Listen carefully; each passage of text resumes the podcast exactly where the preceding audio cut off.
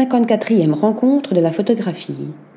Couleurs acidulées, visages emperruqués, regards inquisiteurs, l'autoportrait en Cindy de la photographe finlandaise Emma Sarpaniemi donne le ton des 54e rencontres de la photographie d'Arles.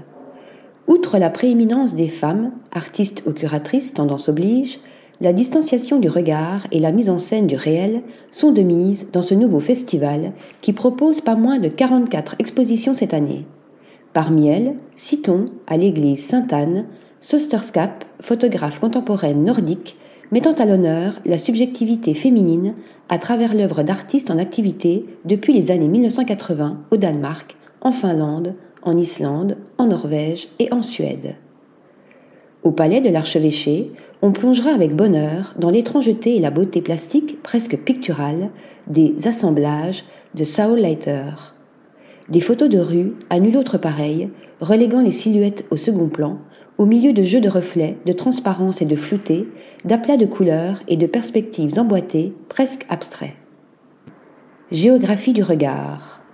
Au cloître Saint-Trophime, on pourra voir les troublantes sédimentations des paysages de Camargue réalisées in situ et dans l'atelier par Eva Nilsson avec la complicité de Marianne de Rien, dans le cadre du programme BMW Artmakers, invitant un duo artiste-curateur à produire un travail expérimental autour de l'image et de sa mise en espace. Fusionnant les phénomènes optiques et hydrogéologiques à travers des superpositions d'images sérigraphiées et de peintures, avec cette nouvelle série Insolar, l'artiste franco-danoise démultiplie les territoires, de l'image et du paysage, qui nous transportent dans les espaces fantômes de la mémoire.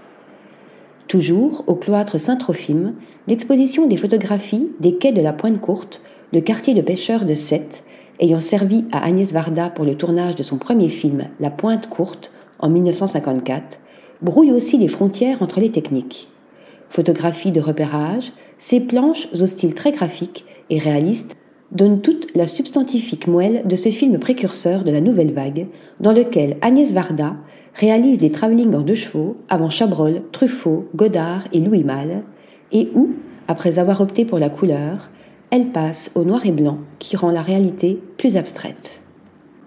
De films en images. De films en images, c'est le titre de l'une des thématiques de ces rencontres qui propose, outre les somptueux noirs et blancs d'Agnès Varda, de redécouvrir les travaux photographiques de Wim Wenders à l'espace Van Gogh, ainsi que les photographies conçues comme des scènes de cinéma de Gregory Crewdson à la mécanique générale. À l'occasion du centenaire de la naissance de Diane Arbus, Maharl, enfin, présente Constellation, une exposition de plus de 450 images dont certaines inédites du maître de l'étrangeté. Article rédigé par Stéphanie Dulou.